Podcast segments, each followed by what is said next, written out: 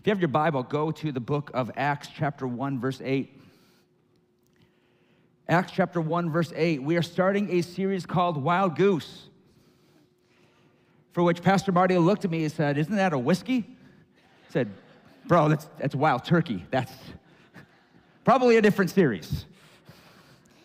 So, this was a this was something I wrote down probably a decade, even maybe close to 12, 13 years ago. I wrote down an idea because I came across a, a Celtic statement that described the Holy Spirit. This came from hundreds of years ago, where they called the Holy Spirit a wild goose. In other words, they looked at the Spirit of God and they said the, the Spirit of God can't be tracked or tamed. There's, there's this level of unpredictability and yet passion. And so they called the Holy Spirit a wild goose. I can think of a lot other animals to maybe attribute the Spirit of God to, but apparently wild goose is what they refer to as the Holy Spirit. So I wrote that down years ago. Been wanting to do a series on the Holy Spirit, just call, call it wild goose. I mean, have you ever have you ever been attacked by a goose before? Anybody besides me have ever been attacked? Oh, there's a few of us. Some of you think like geese are a little bit tame. Uh, we got brought into, where was it? It was Holland, Michigan. And Ann and I were brought in to do a marriage conference for a church. So we stopped off. There's this like little windmill. I know, Holland, Michigan windmill, big, you know, big deal. We stopped over, checking out these little shops, and all of a sudden, like I hear this hissing behind me, like a demon being exorcised. And I turn, and it's this goose waddling toward me, this largest thing coming toward me, hissing at me and nipping at me. So I ran inside the store. I'm like, I'm like, ma'am, there's a goose attacking people. She goes, oh, that's just what he does. well, shoot it or something. Like, oh, no, no, no, no. For you PETA people, I apologize. But a wild goose, unpredictable, untamable, unexpected passion, excitement, pursuits. Really, the more you think about it, you understand that actually might be a more apropos term to understand the Holy Spirit. Would you stand with me for the reading of the word today?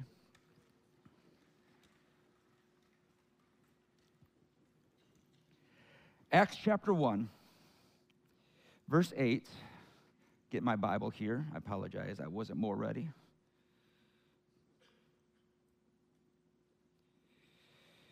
Simply says this, reading out the ESV translation.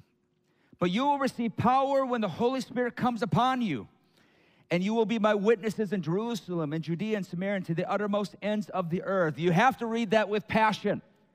You cannot read this. You will receive power when the Holy Spirit has come upon you. You've got to read this like a Pentecostal. You will receive power when the Spirit of God comes upon you. You will be my witnesses in Jerusalem, Judea, Samaria, and to the ends of the earth. You don't read it that way. You've never caught the Spirit, pun intended, of the message that Jesus is speaking. How do we know Jesus is speaking? It's written in red. This little Bible uh, help for, for you. So today, let's pray. Lord, we ask that the same power that you spoke about, the same power that we have read about in Scripture, the same power that we see that's being used to reach the world would be released in this room to capture our attention, to capture our hearts, to capture our lives, that we would see you in a different way, that we would be empowered to do more than just have a great service and a moment with you on a Sunday, but we would be empowered to transform this world, not by our own abilities, not by our own talents, but by you, Holy Spirit. So we recognize your presence. And we invite you not into this room, you're already here. We invite you to take the lead. We invite you in these rooms, these hearts, these lives, Lord, that we would walk away differently than the way we walked in. We pray all of this in Jesus' name. And everyone said, Amen. You may be seated.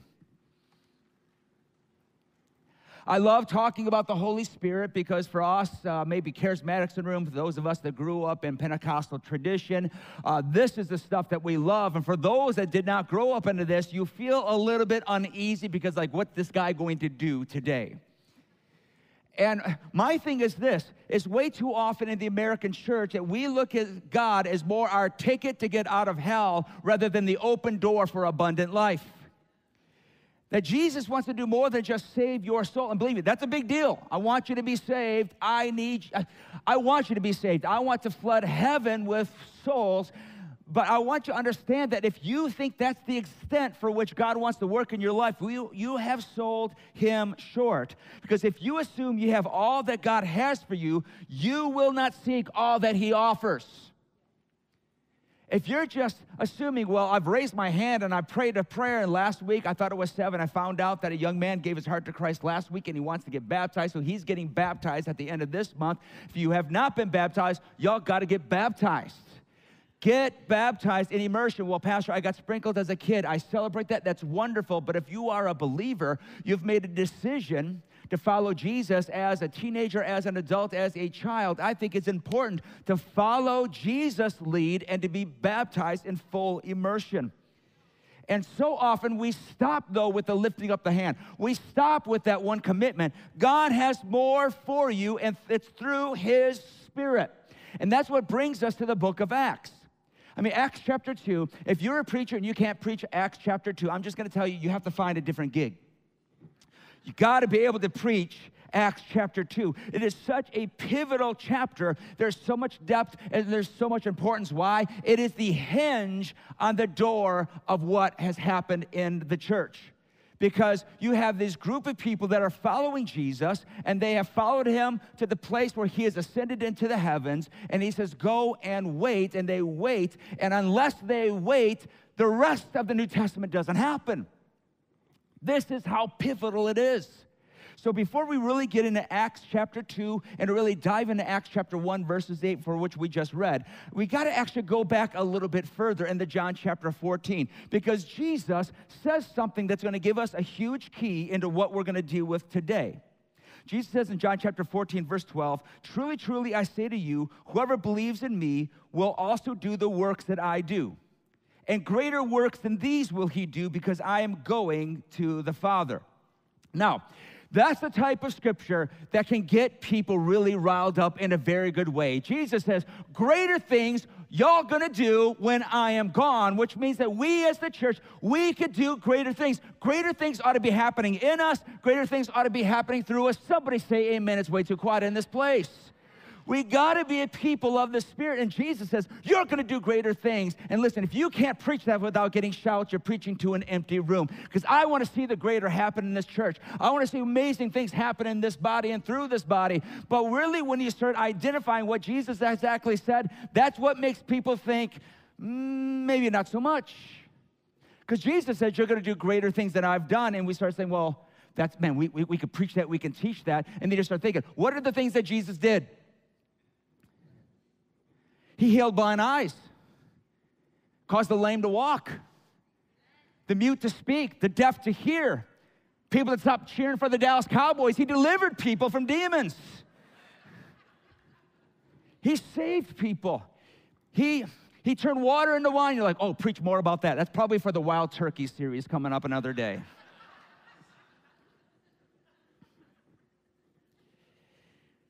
Jesus tells them the what. You're going to do greater things. Then now, get over to Acts chapter 1, verse 8.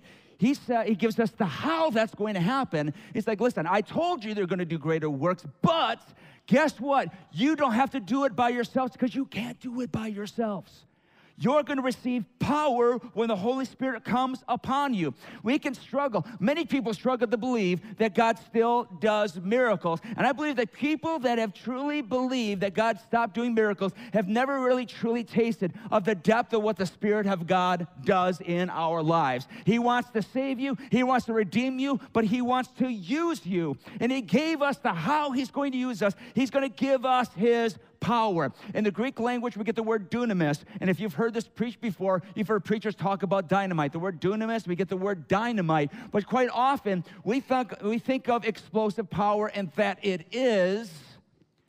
But I think we've actually sold it short for what it really means because the word dunamis, that word power in the Greek language, really means the power to do.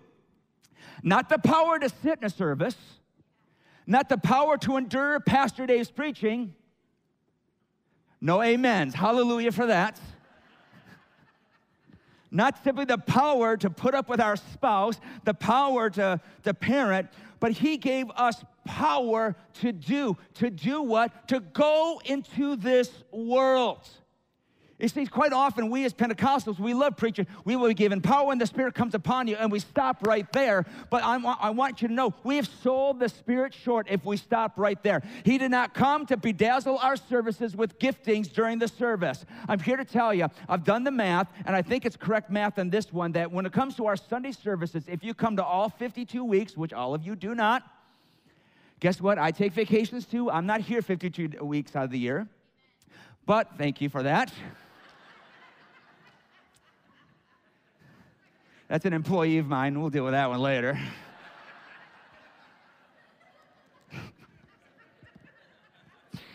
that threw me off. I don't even know what I was talking about anymore. You're going to receive power to do more than just show up. And so when we show up, we spend approximately an hour and 15 minutes. Let's stretch it to an hour and a half. If we take 52 weeks times an hour and a half, that means you spend almost 1% of your year here. Not even 1%. But the problem is, is we preach or teach or believe that the Spirit of God was sent so that we can have really good services. And I'm here to say, I hope that God did not give us a spirit for 1% of our life. He gave us the Spirit that we would go and be powerful to do life outside of these four walls. We are here on mission. And if we want to see this, this city saved, we want to see this county saved, we want to see revival take place in our country, it's not from us showing up and having a good service. It's letting the Spirit of God impact our lives so that we can go lead powerful lives because it's not our abilities that will transform people, it will be by the Spirit of God. We need a move of the Spirit of God. We don't need more preaching, and I love preaching. We don't need more songs, and I love our worship team. But what we need is lives that are so full of the Holy Ghost that wherever they go, that they are witnesses of who Jesus is in their lives. That's what we need. It's the key to transformation. This move of the Spirit was so deep in the first century that it carried over a few hundred years, so much to the point. Now, you remember in the scriptures where the disciples would ask Jesus, Tell us when you're going to establish your kingdom. What they were asking is, We are being oppressed by Rome. When are you going to lead the revolt like the Maccabees? To overtake our oppressors, to overdo them, and to put our people in office, to put our people in all, in all of the positions of political power. When are you going to restore the nation? And so they wanted Jesus to do it with might. They wanted Jesus to do it with affluence and influence. They wanted Jesus to do it in their way. And Jesus said, I've got a different way and a better way that's not your way. And when Jesus sent the Spirit, it began to transform hearts so much that not only did it take 120 people in the upper room, all who were hiding from the empire, turned their lives upside down. Peter, the guy who denied Jesus three times, stands up on that day and he proclaims 3,000 people come to know Christ in that moment and then they're baptized. By the way, you gotten saved? Y'all gotta get baptized at the end of this month. I'm gonna keep reminding you. From there, Christianity began to spread like wildflower, wild, wildflowers. There we go. It's a new series, Wildflowers. Began to spread like wildfire, going all over the area. And in two centuries, all of a sudden, Christianity, the move of the Spirit was so thick that Constantine, the emperor of the oppressive Rome, saw what God had been doing and said that Christianity is now the national religion of Rome. That's how much it spread. And that may sound great, that may sound awesome, but here's the kicker here's what happened. It's because all of a sudden it was pronounced from the political side, Christians begin to back away. Because now we've got a position of power. Now, this is what our president, this is what our leader did, this is what our leader said. And all of a sudden, instead of being people who sought the Spirit of God, now that it's in the government, now we're going to let the government do what the church's job should have been done the whole time. I'm here to say this. Do, as a Christian, should you be involved in politics? Go for it. Be involved. Run for office. Please vote. For Pete's sake, please vote. And by the way, be kind while you vote. Have you ever been in line with people? They act like they're in mire. They're angry at everybody. Be involved in politics. I would, I would love to see Christ followers that are in instrumental and, and, and, and, very specific roles within our government. I'd love to see Christ followers. But I'm here to say the answer to America, the answer to our nation, the answer to our world is not getting our people in the right office because I'm here to say it was never the government's position to ever bring change to this world. That's the work of the Spirit of God. Because governments come, governments go, but the Spirit of God will remain and work. And if we want to see a revival, across our nation. Yes, vote. Yes, run. But what we need is a move of the Spirit of God amongst the church to sweep across this world.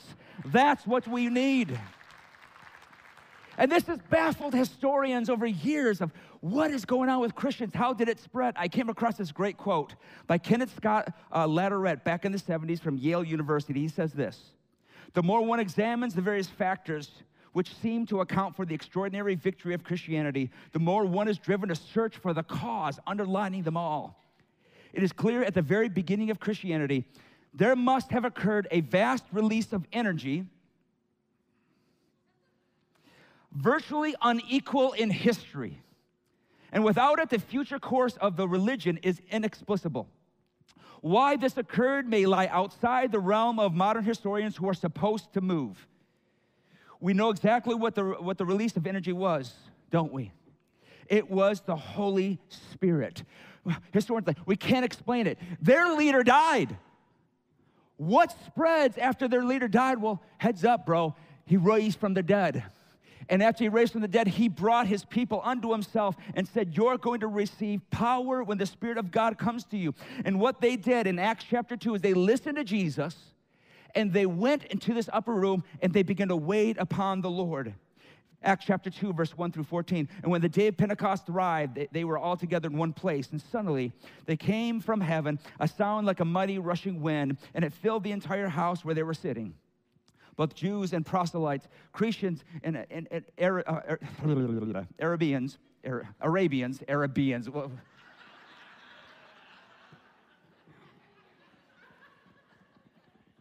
I got issues today. Thank you. We hear them telling in our own tongues the mighty works of God, and they were amazed and perplexed, saying to one another, What does this mean? But others were mocking, saying, But they are filled with new wine. But Peter, standing with the, with the eleven, lifted them up, lifted up his voice and addressed, Men of Judah who dwell in Jerusalem, let it be known to you, and I give, I give ear to my words and divided tongues. And for some reason, when I copy and pasted in here, it literally went all over the place. And so I've got verse 3, verse 5, verse 11. I'm going to read it from up here, if that would. They were filled with the Holy Spirit, began to speak in other tongues. The Spirit gave them utterance. Now there were dwelling in Jerusalem Jews devout from every nation under heaven. And the sound of the multitude came together, and they were bewildered because each one was hearing them speak in his own language. And they were amazed and astonished, saying, Are not all of these who are speaking Galileans. And how is it that we hear each in his own native language? There's a list of countries right there. Go to the next slide.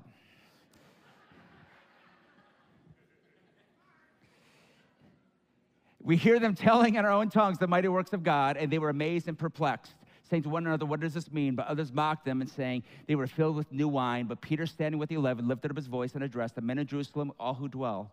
Let this be known to you and give ear to my words. Why this copy and pasted in my notes weird, I do not know. Here, in this series, I can't give you every detail of the Holy Spirit. We're going to attempt to give you a lot of details of the Holy Spirit, a lot of understanding of the Holy Spirit. But I want to help break some things down to help you understand the Holy Spirit is active and He wants to operate in you. So, just three quick points for today, and then we'll wrap up. Three quick points. Number one, write this down. The Holy Spirit compels us to look back the Holy Spirit compels us to look back. Verse 1 says, It was on the day of Pentecost that this took place. That is a very, very specific thing. Why? The day of Pentecost in, the, in Jewish history was a very particular thing that, that, that, was celebrated. They didn't get the name of Pentecost because the Spirit of God fell. The term Pentecost came from a celebration that they had done over the course of years and decades. Pentecost meant two things. Number one, this is really cool.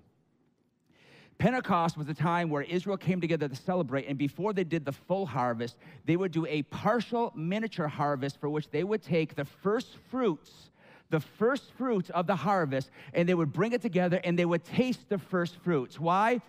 It was their way to pull in and taste what was to come. They wanted, they wanted to get that sweet taste of the first things that came from the fields, the first things to be born from the fields. And it was their way to taste the sweetness of the fruit, the sweetness of the vegetable, the sweetness of what was, what was taken. And it told them that more is coming. And they would celebrate. If this is sweet, if this is beautiful, if this is wonderful, how much better is it going to be at harvest time? Is there not a more strategic time that Jesus chose?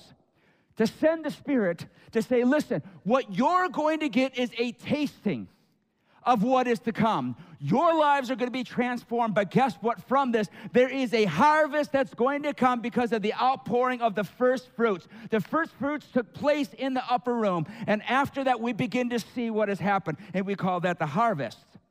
And the second reason why Pentecost existed was not just the tasting of first fruits, but it was also the place where God gave Israel his law. It's there that he said, You are my people, and I am yours.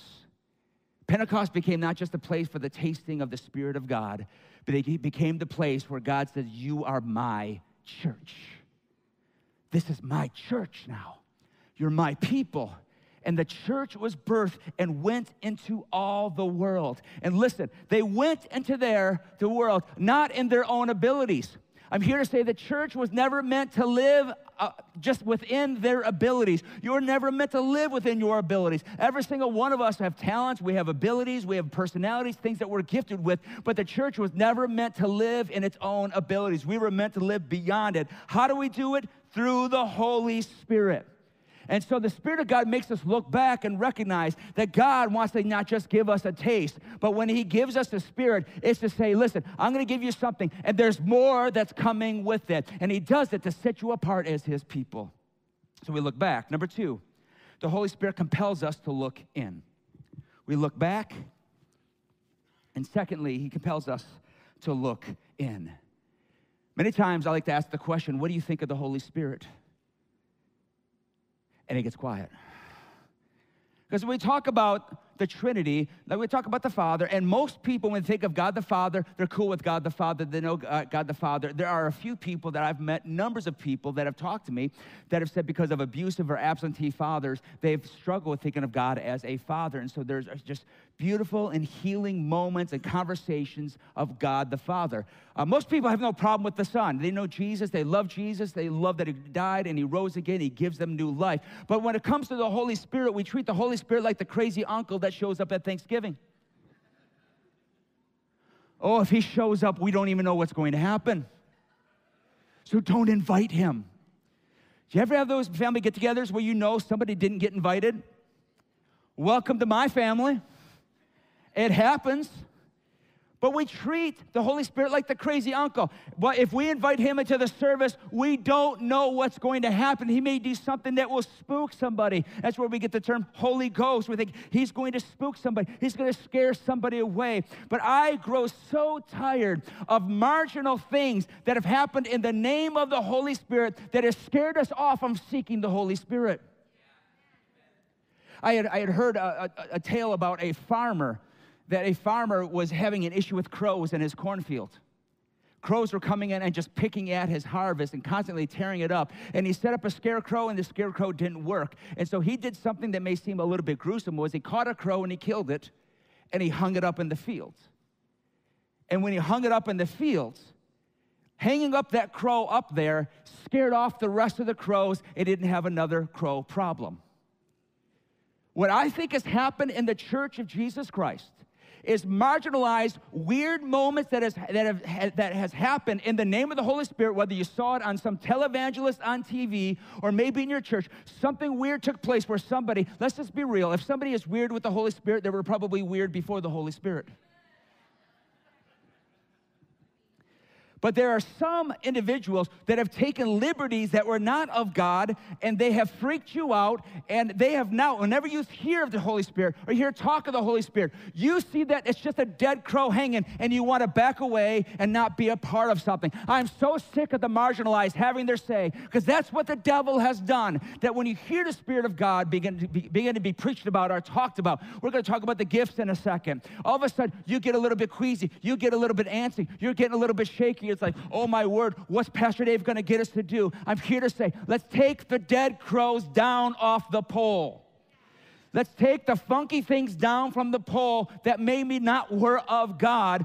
Somebody in a moment took advantage of the moment and has scared you or scarred you or made you nervous. We're taking the dead crows down and we say, God, you be lifted up. Because when Jesus came, he came to establish not just salvation he came to also establish his presence on this earth. That's why we get the baptism of the Holy Spirit that took place in the book of Acts. And Peter told the crowd that this baptism, it's not just for us, it's for you and your children and your children's children and children and all who are all called who are far off. The Spirit of God is for all, and He is still for today. I'm here to say that the power of God that worked in the New Testament didn't stop working at Revelation chapter 22.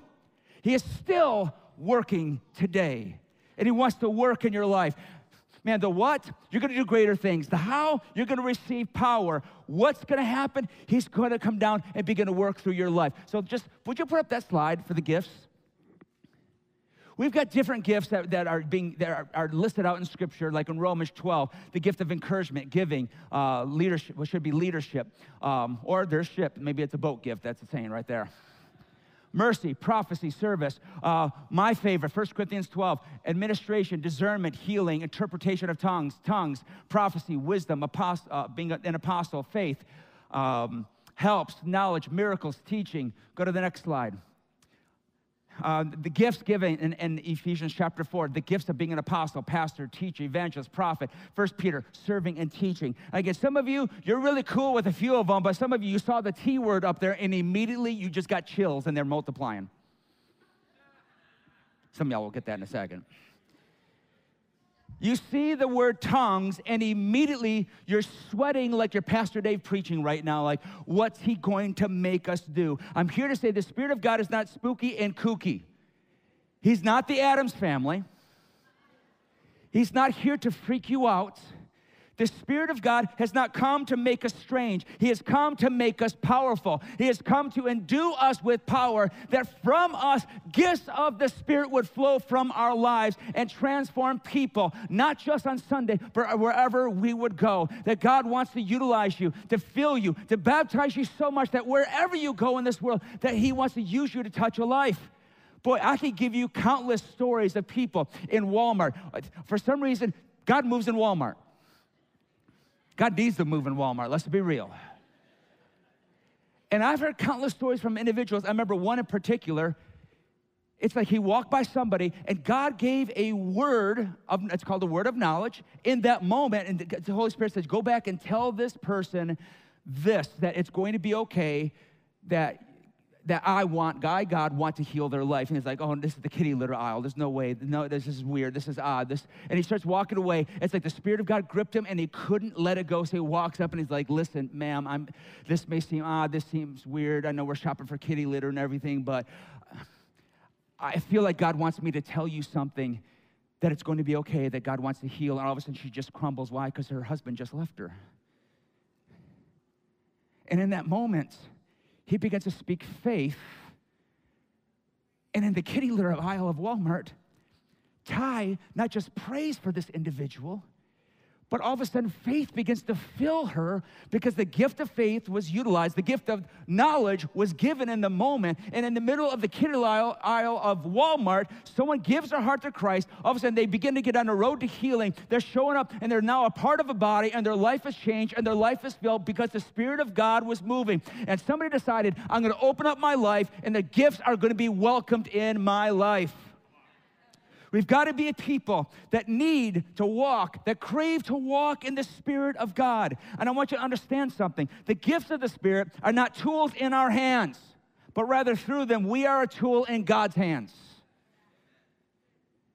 Some of us think, that the Spirit of God and the gifts of the Spirit are our golf bag that we walk around. What tool am I going to use today? And we begin to make our identities around those tools. I'm here to say God did not download His Spirit into you so that He can be the ringleader in your circle or your circus of weirdness that you've created.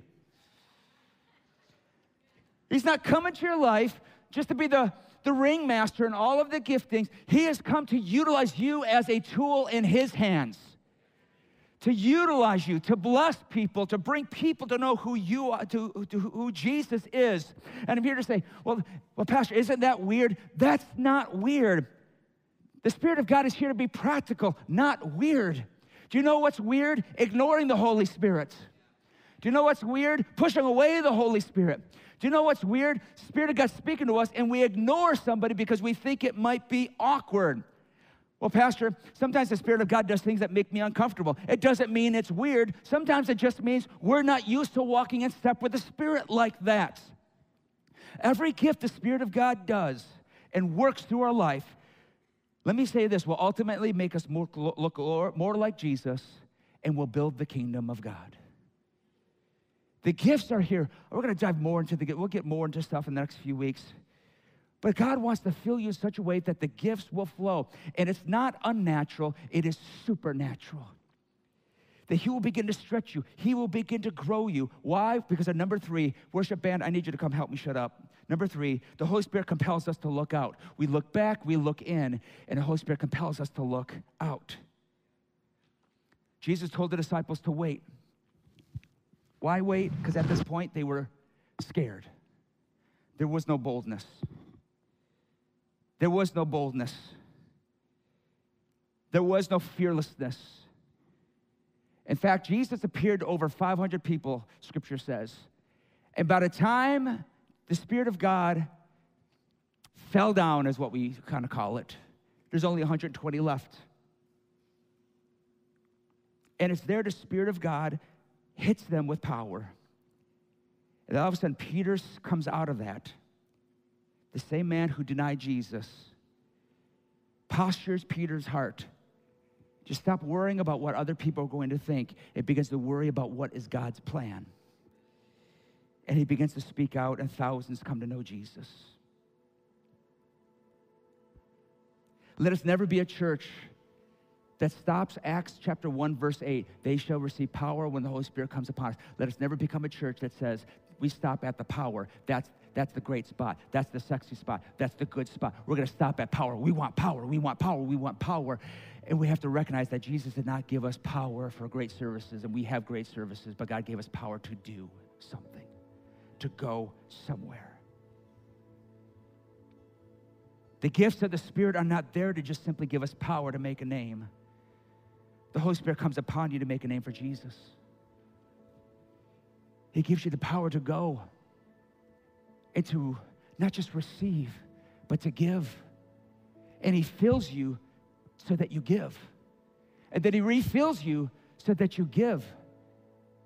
You know, this thing of self care nowadays, and I'm not against self care, but when people say, oh, I gotta pull back, I just gotta take care of myself, I gotta take care of myself. When you're doing self care in order just to help fill yourself, that's called selfishness, that's not self care. Because you were never designed just to self care for yourself. You were designed to be a vessel that were not just, that, that was to be filled, but only filled in order to pour out.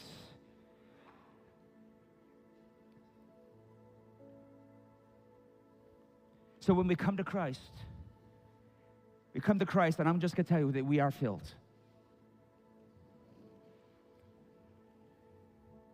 We come to Christ, we're the vessels that get filled. The Holy Spirit comes and resides in us.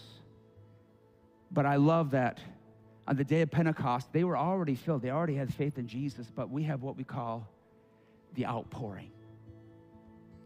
Now, years ago, I had this thing with Diet Pepsi. By the way, when I drink regular pop, Coke over Pepsi. When I got the diet, Pepsi over Coke. I got a lot of enemies I just made in this room right now. But I would start off every single morning before I went to the office.